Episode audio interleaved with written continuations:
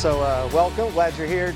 Uh, I am Mat, and so one of the pastors here at FX Church, and we've been in a series through the book of Romans. And uh, we've been going through this all fall. We will finish the end of this year, and then we'll start a new book come January. But Romans is one of those books, as we said week after week, that is like Paul's writing to our culture. Rome was a republic. We're a republic. Rome was one of the most military powerful uh, superpowers ever to exist. We're one of them. Like when you compare Rome to the United States and you look at the similarities, it's scary similar.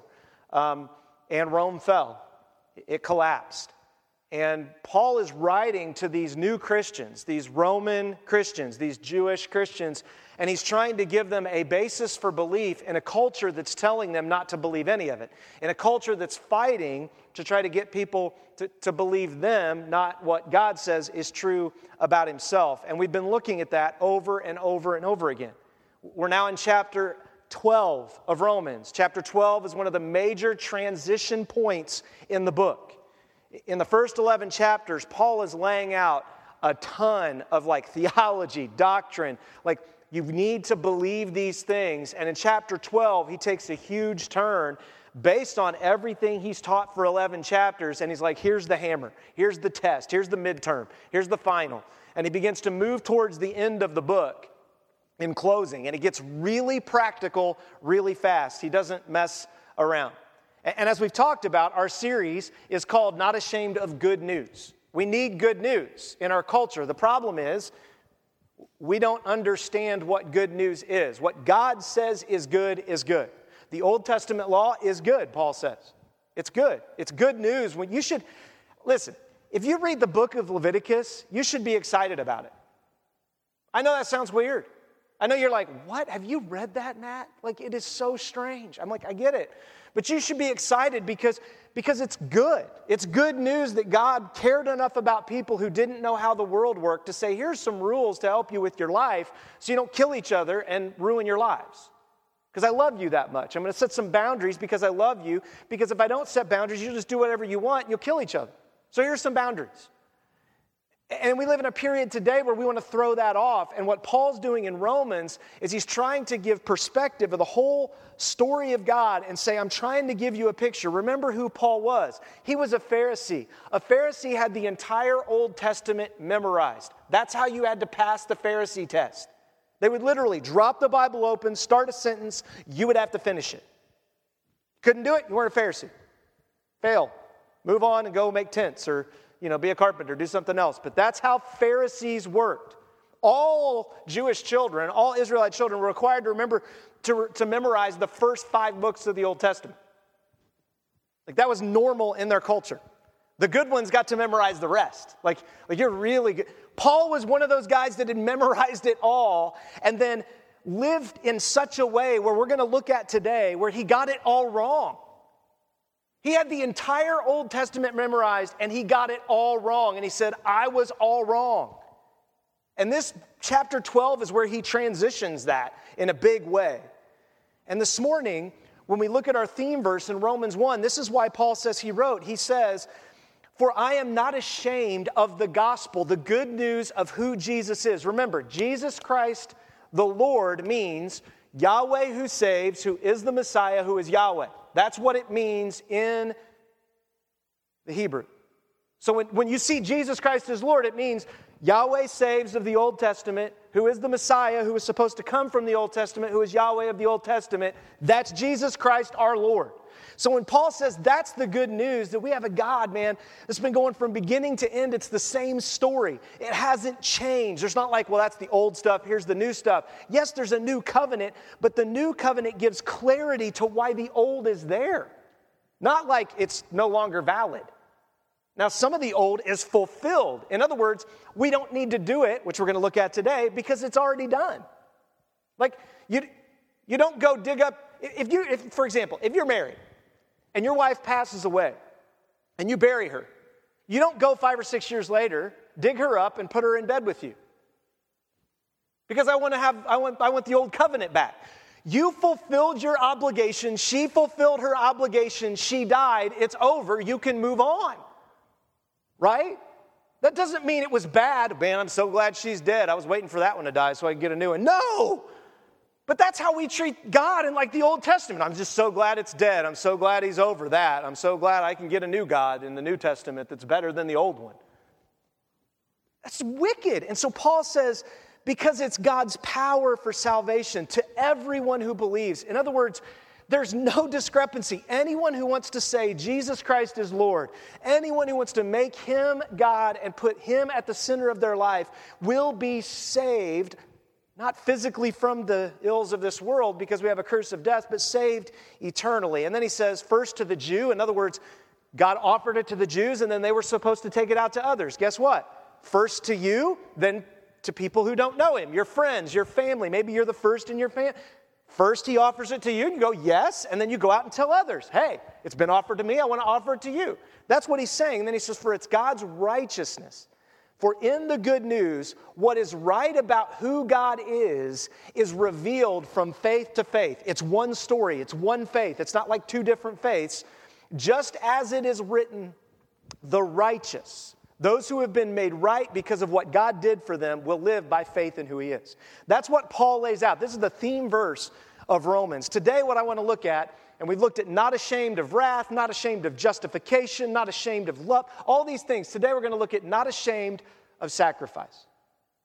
Not ashamed of sacrifice.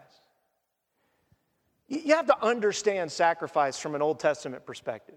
You see, in the Old Testament, the way they got it wrong was they believed that when they made sacrifices, when they went to the temple, that was the way to get forgiveness was you made sacrifices and that good sacrifice outweighed your bad sacrif- the bad things you did and then god was happy with you. That is never what god presented in the old testament. It's not what he presented. He said i'm worthy of your best and i'm asking you instead of giving your best like abraham raised the knife to kill his son and god said stop. He said i'm going to provide a substitute and these substitutes will be a picture of what you really owe me, which is your very life and the life of anyone you love. And I'm going to give you an opportunity to have a substitute to be reminded I should be dead. I should be the one because of my sin and my rebellion towards God that doesn't deserve to stand in His presence. But God provided a substitute. And when so you make a sacrifice in the Old Testament, it wasn't like a deal with God.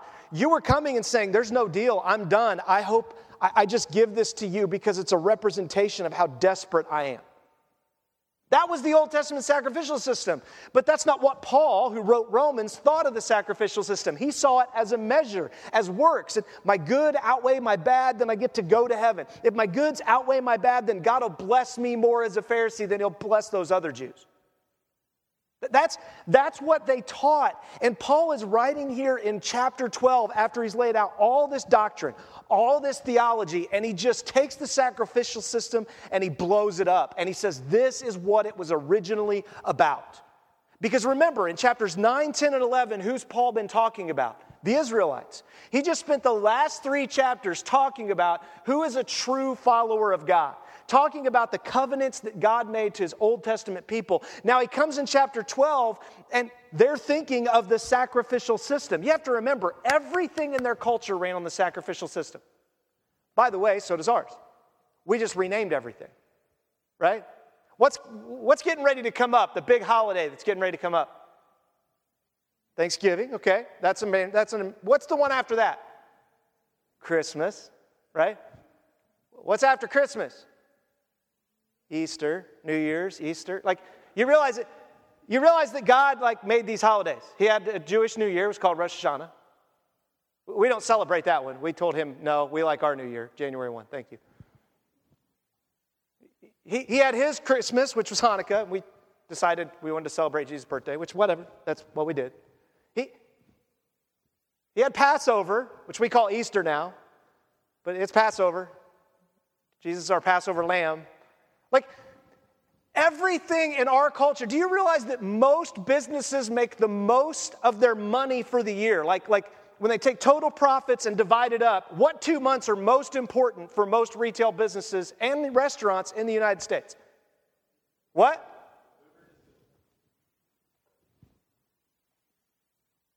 We run by a calendar.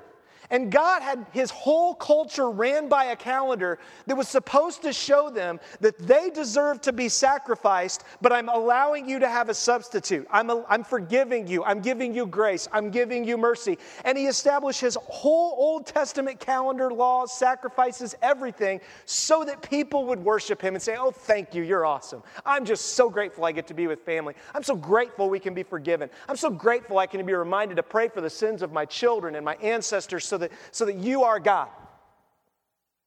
That was the point of the Old Testament. And so, what Paul lays out, and he jumps right in, in chapter 11, remember where we ended, Paul is, breaks out in song. He's been teaching about theology and doctrine for 11 chapters, and then he breaks out into song. I don't know about you, but if you've been in class, if you're maybe a seminary student, or, and you've been really studying at heart and everything else, when was the last time you like just broke out in song because I get to like study all this hard stuff and lay this all out and I get to write. I mean, sure, when your thesis is over, right, you're like, hallelujah, like you're praising God. It's done, it's over. And Paul kind of comes to that moment here where he's just like, I can't contain. After teaching for 11 chapters about who God is and about how he's made the world and about how things work, I can't help but worship right now. And he breaks out in a worship song. He's just like, I got to, ah, this is awesome. And he says, Oh, the depths of the riches, both of the wisdom and the knowledge of God, how unsearchable his judgments and unchangeable his ways. For who has known the mind of the Lord? Or who has been his counselor? Or who has ever first given to him and has and has to be repaid. For from him and through him and to him are all things. To him be the glory forever. Amen. And you're like, Amen, let's close the book. Paul's like, Nope, not done. Paul breaks out in this worship where he's like, I know this stuff is hard. I know it's hard to understand sometimes, but can we just pause and remember who we're talking about? We're not talking about knowledge and getting knowledge so that we can know stuff and get the life we want. We're talking about knowledge about the creator of the universe. And man, I got to break out in song when we start talking about that. That excites me to know that there's a God, that there's a plan, there's a purpose, that it's not just random, that, that He's in control. And then Paul goes into chapter 12 and he says, and this is a big moment in this book, therefore. Whenever you see a therefore in Scripture or a but in Scripture, you need to pause and ask, what's it there for? Why was it put there? Because a therefore is a transition. It's a moment of like, therefore, because of everything I've just been teaching, therefore, by the mercies of God the mercies. Not the wrath of God, not the, like, because God has been so merciful not to destroy us all, not to destroy Israel, which they deserved and He hasn't done, because God has been so merciful, because He's so patient that He desires that you, that I, that others would come to know Him, I urge you. And He says brothers, by the way. He uses a term of family. Therefore, family. By the mercies of God, I urge you to present your bodies as a living sacrifice. Wow. I've read the Old Testament. I know what happens to sacrifices. I, I don't really want that. They slit their throat and they bled out and they died and were burned up and then they got eaten by people. Like they did. The priests ate part of, celebrate, and they ate, and it was a reminder that God provided for them, and it, it was actually them that deserved to be consumed, but God gave them a substitute. That's what communion is, by the way. It's a reminder that the blood and the body of Christ that we consume is, should consume us. We should be the ones that are consumed by God, but He gave His only Son that whoever believed in Him would not perish but have eternal life that Jesus came and he lived as a sacrifice. Philippians said he emptied himself of his rights to deity. And he took on the form of a slave, a servant for us. And so when Paul writes here, he says, I urge you to present your bodies as a living sacrifice. You know what the problem with the living sacrifice is instead of a dead one? When you turn the heat up, the living sacrifice can jump off the stove, jump out. Ah, too much. I'm out of here. A dead one doesn't move. and so Paul is saying, look, You were dead in your trespasses and sin, which is what Paul says, but, but Christ has made you alive, a new life. Now, that new life you have, you don't use it to demand your rights, you use it to, to lay down your life for others, to give up your life, to be a living sacrifice. Not so, listen, not so you can get something because you recognize you already have everything, so there's nothing else you need to live for. I don't have anything I need to live for, to cling to, because I've already been given everything. All the reason I want to live is so that others can see there's a living God. And I can trust Him that if I crawl up in the altar and I die to whatever He asked me to die to, that He will resurrect that and He'll bring life to it. That's what Paul is writing here. And then he goes on, he says, holy and pleasing to God. In other words, it's not just you just willy nilly say, Well, here I am, I'm crawling up on the altar. He's like, No, you, you check your heart. Why am I doing this? Why am I sacrificing? Am I, well, God, I'm sacrificing to you because this is hard and I'm a living sacrifice for you. Or do you come to Him and, like, I don't even deserve to be alive, and I know that I can trust you that if, if I lay down my life, that you'll give me eternal life, and so my life today, it, it's yours. That's what Paul's writing. And he says, This is your spiritual worship. Let me ask you if I asked you, and I said to you, We're going to worship, what's the first thing that pops in your mind? If I say, We're going to worship, what are we going to do? Where's that in the Bible? I mean, worship and singing go together like we should sing. See, what we've done is all these terms that Paul's been defining for 11 chapters, and he drops in here like the term like sacrifices and mercies and this, this term of worship. We've allowed culture to define these terms for us instead of finding God's definition for these terms, and it's killing us. Worship is not singing. It's a part, it can be a part of worship. Paul says to sing a song in your heart. Worship is an, it's the heart bowed to God, surrendered to God. Whenever you do that, whether you're singing, can't sing, whether you're in a coma and in your mind bows to God, doesn't matter. It's worship. Worship is any time we say, God, you're God, I'm not. I choose your way, not my way. That is an act of worship. That is saying, I'm willing to lay down my life because I believe you have life. That's worship. We don't ever, you could come to church and never sing and be completely and fully in worship. You could come to church and we could all sit here and not say a word and you could worship. It's not music. And yet, that's what we are fighting for so much in our culture. Most people make decisions on which church to go to based on worship, not obedience the feeling, the, the show, the whatever it is. They don't look at their heart and say, Is this a group of people that are trying to live surrendered to God? Is this a group of people that are trying to be living sacrifices? Are these people truly living their life surrendered? You know, I think if, if more Christians would ask that questions, we'd probably kill the prosperity gospel pretty quick. Because when the pastor's living in a 10 or 20 million dollar mansion, and there are people suffering, and he doesn't even open his building to those people, maybe we pause for a minute and go, that doesn't seem like worship to me. That seems very selfish. But see, we won't do that because as long as he looks good and the music's good and the bills are paid and, and, and it looks big and flashy, well, then he must be, that must be God. You realize that God tore down his worship center, right? Multiple times. He took the temple of Solomon and he leveled it. He took the temple of Herod and leveled it. To say that is not what worship looks like. Worship is a surrendered heart. You're not surrendered, so I'm going to take away all the stuff that confuses you about worship so that you have to ask the question do I really want to live this way? We're seeing that happen in our culture, and Christians are freaking out because we're going to lose. Guys, I can tell you, I'm not going to lose my worship. They can take my house, they can take, they can take, they can take my life, they can torture me, they can. I'm not going to lose my worship Because worship is here now. Jesus said he transferred it to the human heart. That was prophesied in Jeremiah and Ezekiel that God would take these hearts of stone, cold stone, like a temple, and resurrect them and give us hearts of flesh that would respond to him in relationship. Paul's a Pharisee. That's why he's writing this.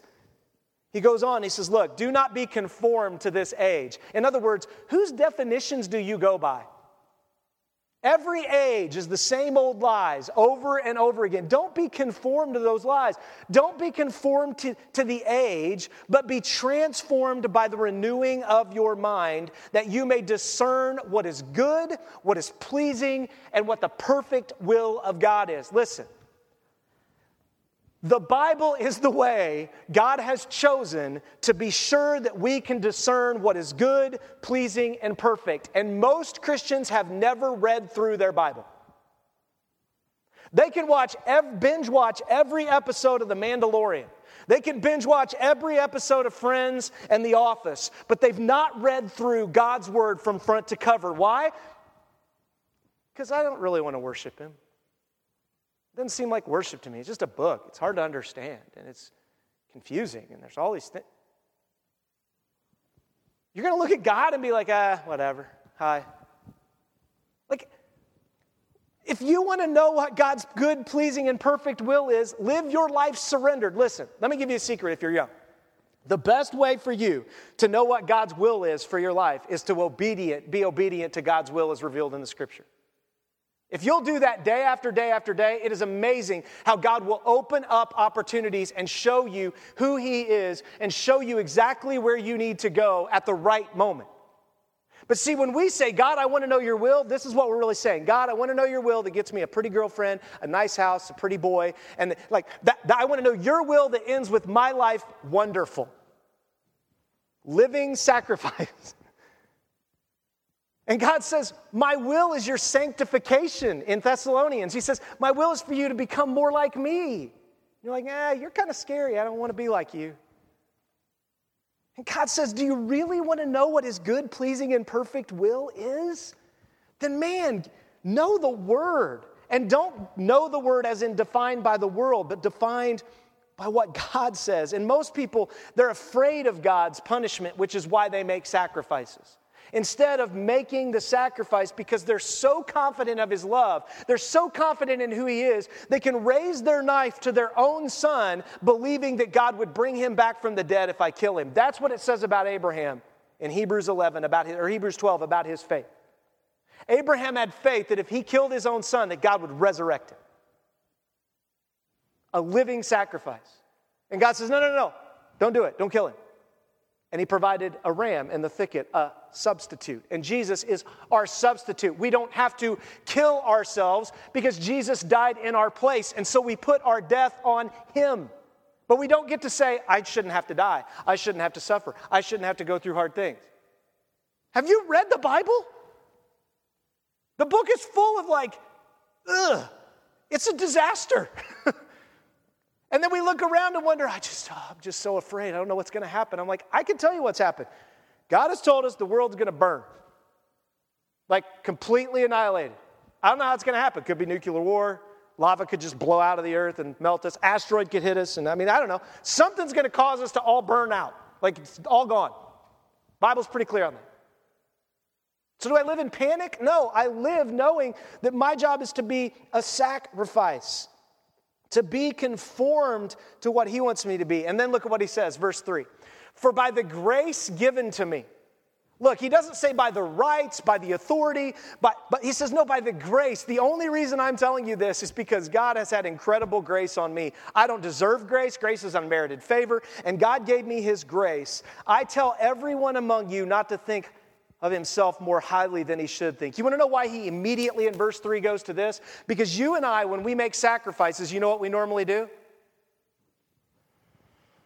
Puff up our chest, making some sacrifices for God. And then we look at God and we're like, God, I'm sacrificing for you. And I know you're going to come through because I'm so awesome and I'm doing things for you. And, and Paul says, I know that's exactly what you're going to do because Paul says that's what I did. And that's not the gospel. The gospel is one that says, I'm a living sacrifice because you've already given me everything. So I'm not trying to get anything. I'm not trying to get any prestige or power or pride. I just surrender to your grace that I don't deserve anything. And then he goes on and he says, Instead, think sensibly. Sensibly means you don't think too less of yourself and you don't think too highly of yourself. If God says you are loved and cherished because of what He has done in your life, then you believe it. Don't believe the lies of the world. And if He says you are under wrath and you deserve discipline, then you believe it. and then He says, as God has distributed a measure of faith to each one. In other words, we're all at different places in our faith. We need to be careful about thinking sensibly about where we're at in the faith. Do you want to know why Jesus spent from age 12 to age 30 working construction and taking care of his family? Because the Old Testament said you could not be a priest until you were 30. He obeyed the law completely and fully. He waited. He thought sensibly about his life. I'm sure he didn't sit around from age 12 to 30 and be like, I'm not doing anything for God. I need to be across the globe. I'm the Son of God and I should be all over the world telling people. No, I'm supposed to be here in Nazareth, obeying God, walking with Him, making Him known, going to synagogue. That's what I'm called to do. And I'm waiting. I'm waiting till God says go, till, till the, the appointed time. Man, we don't do well with that in our culture. He goes on, he says, Now, as we have many as we have many parts in one body, and all the parts do not have the same function, in the same way, we who are many are one body in Christ. That's the Messiah. In other words, we've all been saved by someone other than ourselves. I can't save you, you can't save me. I don't come to church to try to get people to save me. I don't come to church to try to get you saved. I come to church so that we can declare the one who saves us. He goes on and he says, In the same way, we are many have one body in Christ and individually members of one another. Just like the Trinity, it's one God and individually they're different. Father, Son, and Spirit, God says the church is very similar. It's one church, it's one body, but different parts. Let me ask you do you embrace your part in the body? Maybe you don't know what your part is. Are you going to God's word and trying to figure it out, which He said in the passage right before this? Or are you going to Him and saying, God, I know we're many parts. I don't want to think too highly of myself. I don't want to think too lowly. I don't want to be like, I can't be used in church. I, I don't know anything. I, I'm just a loser. No, that's the devil speaking. Don't listen to that. And don't think, I'm so gifted, I can do anything. No, that's the devil too. You come to the body saying, I want to be a, a living sacrifice for the body of Christ. Listen, married yet? If you want to find the right spouse, it's simple. Find someone surrendered to the local church. If they can take care of a local bride and they know how to live with a local bride and serve a local bride, they'll serve you as a bride. And you ladies, find a man who knows how to give his life for the local church, who has led his life in church. You haven't had to drag him to church. He's taking people with him to church. He's reaching people for God. He's committed to his local congregation. He's leading. He's find that guy. That's the guy you want because he gets this verse. Don't find some guy that's like, oh, I'll sacrifice everything for you because I love you. If you hear that from him, run like as fast as you can, like Forrest out of the house, down the road, Gump. Like, get out of there. Because they don't have first place, they're putting you in first place. When Paul talks to husbands and wives in Ephesians 5, he says, Husbands, give your life. Christ gave his life for the church. And wives, submit to your husbands as Christ did what? Submitted himself for our salvation. Guys, this isn't rocket science. It's laid out in Scripture. We just don't like it, so we ignore it. He goes on and he says, according to the grace given to us, he mentions grace again, we have different gifts. If prophecy, use it according to the standard of one's faith. Prophecy is not future telling. Again, we need to define words by biblical definitions. The gift of prophecy is being a prophet, it's telling people what's true about God, what God has said. That's prophecy. Future telling is demonic. It is. God says, don't go to future time. That's not what you want. You want to go to somebody who's going to give you the truth. They're going to prophesy over your life from the scriptures what the scriptures say. Not like, I have an extra word that floated through the sky and came into my mind and now I'm giving it to you. If someone tells you that, be concerned. That's, can that happen? Yes, it's happened in scripture before. Most of the time, though, when people get a new word, you know what they did in scripture? Anybody? They what? They wrote it down. It became scripture. So if someone says, like, I've got a word for you, be like, could you please write that down? So we can share it with everyone in the world because it's scripture. How about I look and I say, this is God's word for you? It's right here. This is God's word for you, right, right here. That's prophecy. Prophecy is, is the ability of a prophet to say, This is what God has said, it's what He's going to do, it's what He has done, it's what He said He will do, and I'm giving that to you. Then He goes on, He says, If prophecy, using it to the standard of one's faith. In other words, don't go too far. Just, just know what you know and stay there. And then he says, if service in service, if teaching in teaching, if exhorting, that means, you know, calling people to great things, in exhortation, if giving, then with generosity, in leading, with diligence. If you say, I want to lead, show me. Show me how you lead. Be there first and leave last and be the church chief servant. You want to be a leader? Be there first and leave last and be the chief servant. And do it over and over and over again. That's what leaders do. They don't demand it, they live it. He goes on and he says, Look, showing mercy with cheerfulness. oh, I just feel so bad for you. I'll pray for you. Didn't seem very cheerful. like, I want, I want to pray for you. I feel bad for you. I, I want you to see that God has this, and my heart's broken for you. And, but man, we can, we, can, we can go to God together. He goes on and he says, Love must be without hypocrisy. In other words, Love in our world is always looking to get something. Love in God's economy is He's given everything. He's given His best. He's given His Son. It's all been given. And then He says, detest evil, cling to what is good. How do we know what's good? Is it a feeling? I tell you what, today, go home and live by do whatever, fe- actually, not just today, this week, I want you to try to live by whatever feels good and see how it goes for you. Don't get out of bed on Monday for class or for work. Be like, you know, it feels really good to lay here. I'm just going to lay here. It'll be wonderful. Everyone will understand. I'm trying to be good right now for me. Like, Good is what God says is good. What does Scripture say is good to do? Then we do that. Sometimes God tells us to rest, by the way. It's good to rest. He actually made one whole day where it's like you need to have a day where you rest and worship me. Like, that's what you're to do. Not rest as in watch sports and hang out and I get to do whatever I want. That is not Sabbath. That's selfish. Sabbath is I, I take time to pause and remember who God is. And, and it's not wrong to watch sports, it's not wrong to, to kind of have fun. Jesus had fun with his disciples. They would walk through fields and do stuff. And I'm sure there were pranks. I wish we had some of them in the Bible. I know they were probably there. I mean, you get that many guys together, and there's just weird stuff that's going to happen, you know. Like, just is. And he goes on and he says, Show family affection to one another with brotherly love. Guys and gals, we're constantly looking for some spouse some eros love. Look for men and women in the church who, who know what it's like to have brotherly love. They're not looking to get something from you, they're looking to give their life for the brothers and sisters of Christ.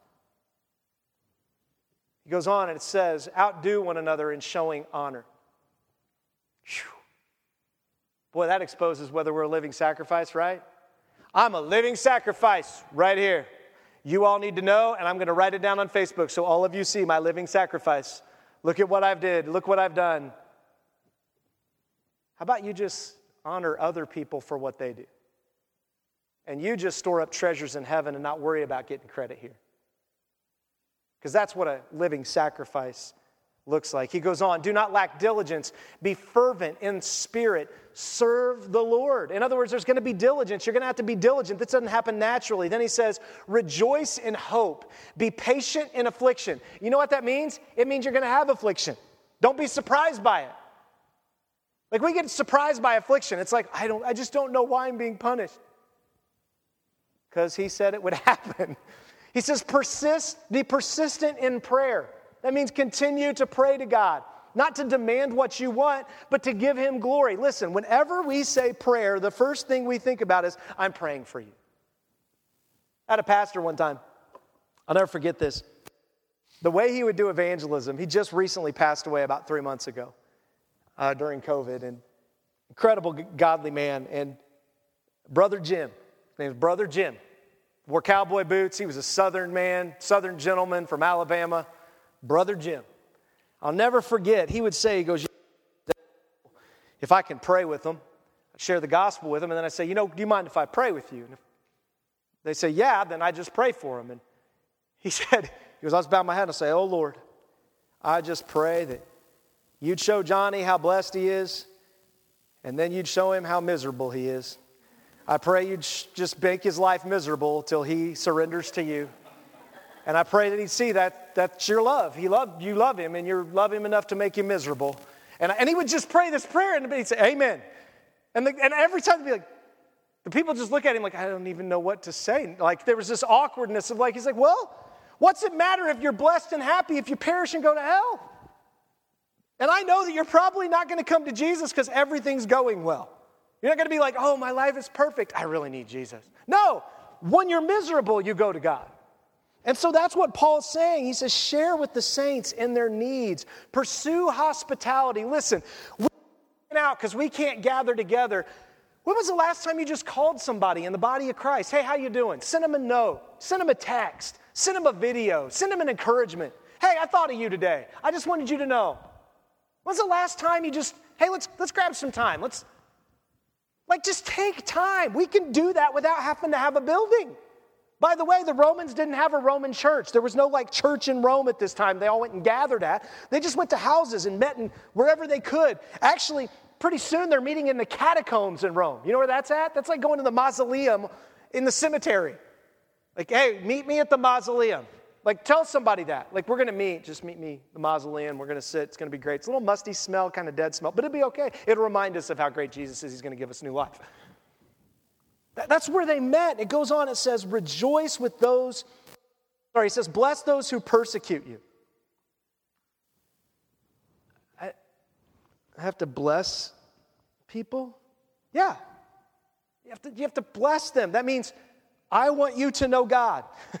That's a blessing. I, I want you to know Him. That doesn't mean you enable them, it means you show them what true blessing is. And then He says, and do not curse. You know, we look we're like, well, I don't curse. I don't say those words. Really? It's, it's not what the words that come out of your mouth, it's what the heart is behind it. Do you ever go, you just said like 50 curse words in your heart. Like you're looking at God and being like, and God's like, yeah, just let them fly. It's all right. You're already saying them, right, in your heart, because you're already mad that things didn't work out the way you wanted them to work out. Now, would you like forgiveness? Yeah, I'm sorry. Okay, good. Let's move on. Like, that's cursing. and we're like, well, I didn't, I held my tongue and I just said poo poo. Now, should we be crash, you know, rash and crude? No, we shouldn't.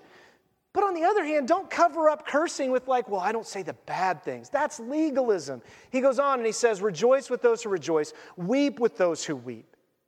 We always want people to weep with us and, you know, like, how about you go to their level? If you understand you have everything from God, then you go to others. He says, be in agreement with one another. Don't be proud. Instead, associate with the humble. Don't be wise in your own estimation. My goodness, this couldn't be more offensive.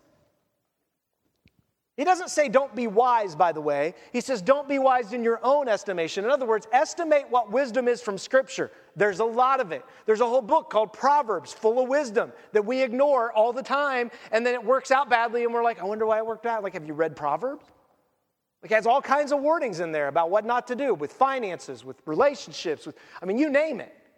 And we're like, yeah, that's nice. Solomon, he wrote that a long time ago. He goes on and he says, don't be proud. That doesn't mean don't have false humility, but, and then he says, rejoice with those. This is unbelievable. Then he goes on, he says, don't repay anyone evil for evil. I don't know about you, but I've said this numerous times in our church. If I had a roll cage on the front of my truck, there might be a lot of evil for evil going on when I'm driving. Just look, you know, bumping's racing, right? NASCAR. Bumping's racing. You know, it's just a little bump. Hello, you cut me off. Love you. Have a nice day. Like, that wouldn't be my heart. He says, don't repay evil for evil. Don't encourage evil. Don't be like, well, I don't want to repay evil for evil, so I give him $1,000 for killing people. No! And then he goes on, he says, try to do what is honorable in everyone's life. In other words, it's not possible sometimes because they're not honoring God. You can't do what's honorable. If possible, on your part, live at peace with everyone. Sometimes you can't live at peace with people because they will not have the peace of God in them, and you can't have peace together. When you stand up to say, This is the line, you can't cross it, this God said, and they cross it, you're in a war and you have to decide who's right, and God's the one that should be right. And there's a war when that happens. And as believers, we should patiently flesh that out, not be like, I'm right, nah.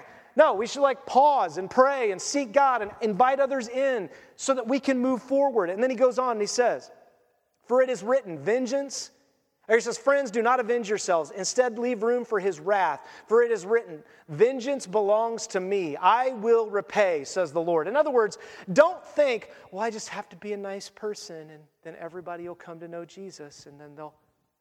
No, you need to be a nice person and say, You deserve wrath. I'm not going to have wrath on you, but it's coming one day and I really want you to know Jesus before it comes. Love you. Have a nice day. Like that's that's what Paul's writing here. Not you get to slide, it's no big deal.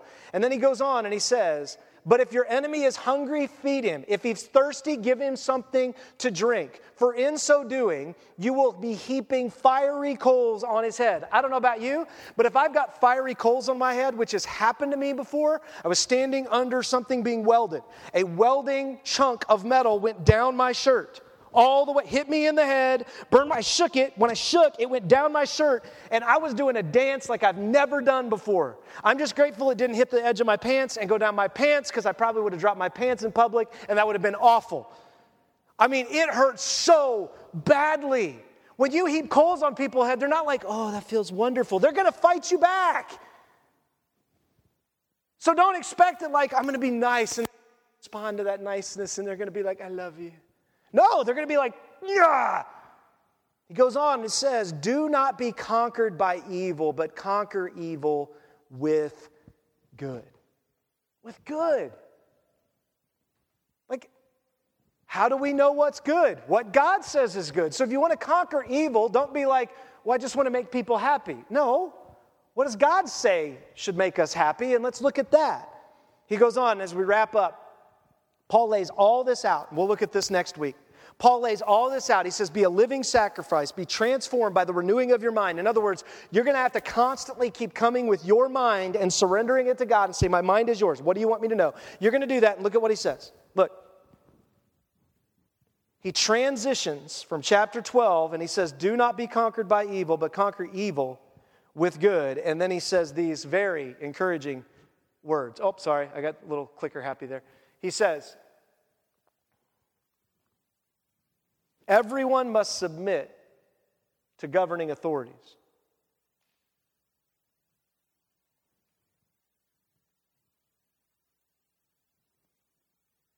Everyone must.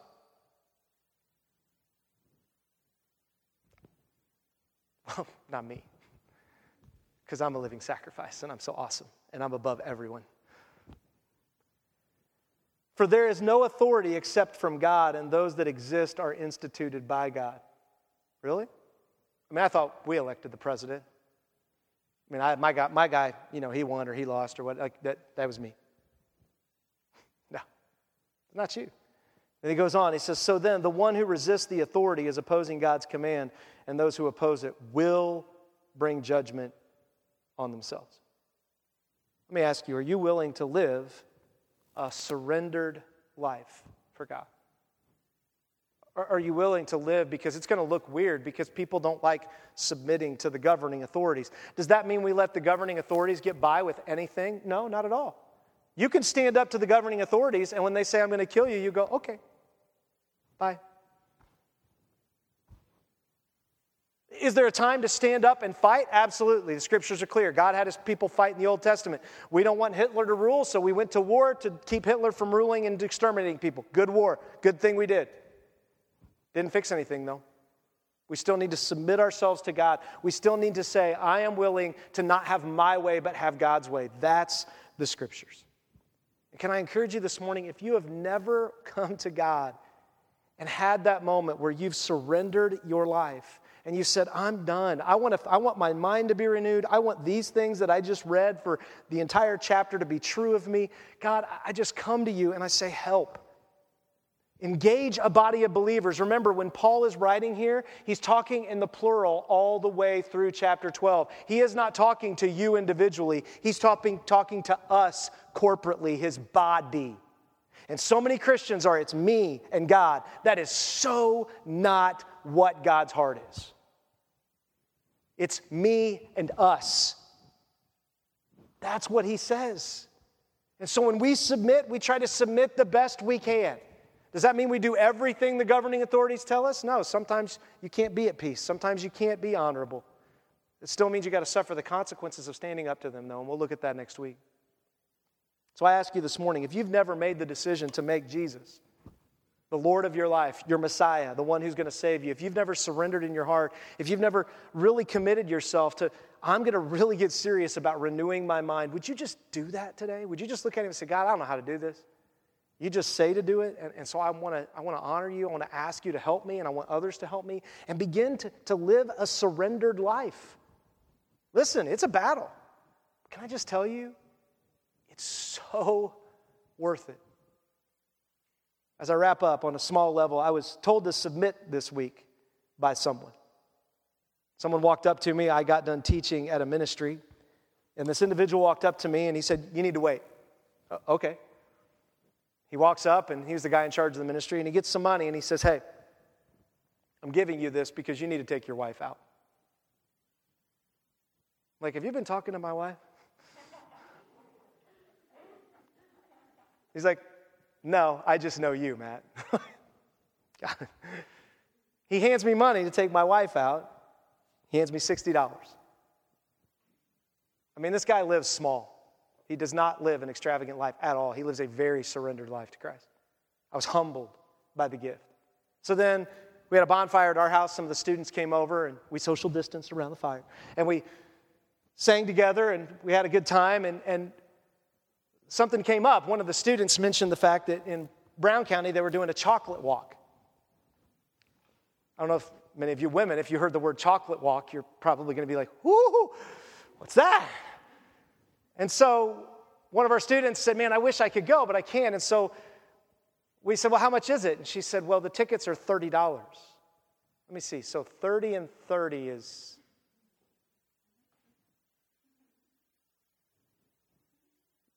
Sixty. So we said, okay, we'll go. So we jump in the car, we get to go to Brown County, we drive to Brown County. Yesterday, it was all last minute, like, okay, we're gonna do this. And Susan's all excited, and we went online, the tickets were sold out. We're like, oh, bummer, but you can buy tickets when you get there. Like, there's two places you can go and buy tickets when you get to the place. We're like, okay, we'll go down there, we'll go early, and then we'll, we'll get tickets. Jumped in the car.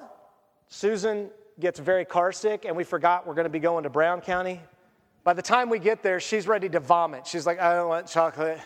We walk up to the line. The line's like, I mean, so long. And she's just like, I don't want to stand in line. Let's just do some Christmas shopping. I'm like, Okay. So we do some Christmas shopping, right? And I'm surrendering my day to my wife. We're surrendering to one another. We're, you know, it's, it's great. And, and, so here we are, and we're walking around, and it's been about an hour and a half, and we got some Christmas stuff, and we're just enjoying being together, laughing, and enjoying our time together. All of a sudden, this lady, we're standing outside, and Susan was going into the fudge shop because she wanted a piece of peanut butter fudge. And I'm like, well, we got $60, we can afford fudge. So she goes in to get some fudge, but there's only so many people could be in there. So I'm standing outside, and this woman, I start strike up a conversation with these, this couple that's, I thought they were a couple, they weren't. They were um, relatives. Started sharing Christ with them, talking to them about their spiritual lives. And this guy's like, Wait, you're a pastor? He goes, What kind of pastor? You know? And so I told him Baptist. He goes, You Southern Baptist? I mean, he's just like all over this. I'm like, This guy's either saved or he's crazy. I don't know which. He knew the Lord. She knew the Lord. And we begin to have a conversation. And she looks and she goes, Hey, you know what? I invited 18 of my relatives to come down, and I bought 18 tickets. And we had a death in the family, and only three people could show up. She said, Would you guys like two tickets? Uh, well, we weren't going to do the chocolate, but wow. And, and so we were first, we were like, no, no, no, we're not going to do it. Like she was feeling cards, no. And, and she's like, well, I don't know what I'm going to do with these. And I'm like, I'm so sorry. Like, I should probably weep with those who weep and take these tickets even if we don't do it. Like, like thank you for being generous. And so we took them, and, and then we went on a mission and got to every place. It was awesome. Like, we were like, we're on a mission now. And like, we're going through. And came home with like, it was adult trick or treat. It was so awesome. My bag got so heavy, the handles ripped. It was incredible, right? And all the time, God is just looking and He's saying, we submitted to the governing authorities. We had masks on, six feet. We tried to do our best. And, and all the time, God's just saying, hey, I, I love you. He didn't have to do any of that. He didn't have to provide any of that to show us His love. He didn't have to do any of it. But I was asked to submit somebody, and I did. And God said, Thank you for submitting, Mat. Thanks for listening to somebody else besides yourself because I'm trying to bless you and I'd like to show what that looks like when you listen to others and you serve others. That humbled me. And it was a great day. We had a blast. It was so wonderful. And Clint loved when we got home with all that stuff. Like he was like, score. Let me ask you are you ready to have a life that's surrendered to God? It doesn't always mean it's going to be easy. It doesn't always mean you get chocolate. man, it's worth it. Let's pray. Father, thank you for this morning.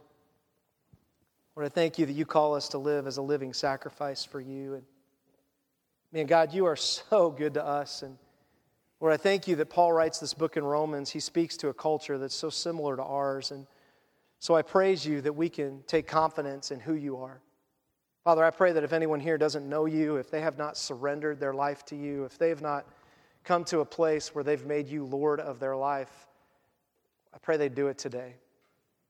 Thank you for being so good to us. Thank you for loving us. Thank you for your patience with us. Thank you that you've given us your word to renew our minds. What a gift it is to us. And so we thank you for that. Father, help us to live lives that find joy in obeying you, that find joy in knowing you, that find joy in, in sacrifice, biblical sacrifice, not joy in selfish sacrifice, but joy in looking at you and saying, It's all yours, and you're just asking me to give a part, and I'm glad to give everything. Thank you that that's the kind of God you are, that you gave everything for us, even your son. We praise you. We thank you this morning. In your name. Amen.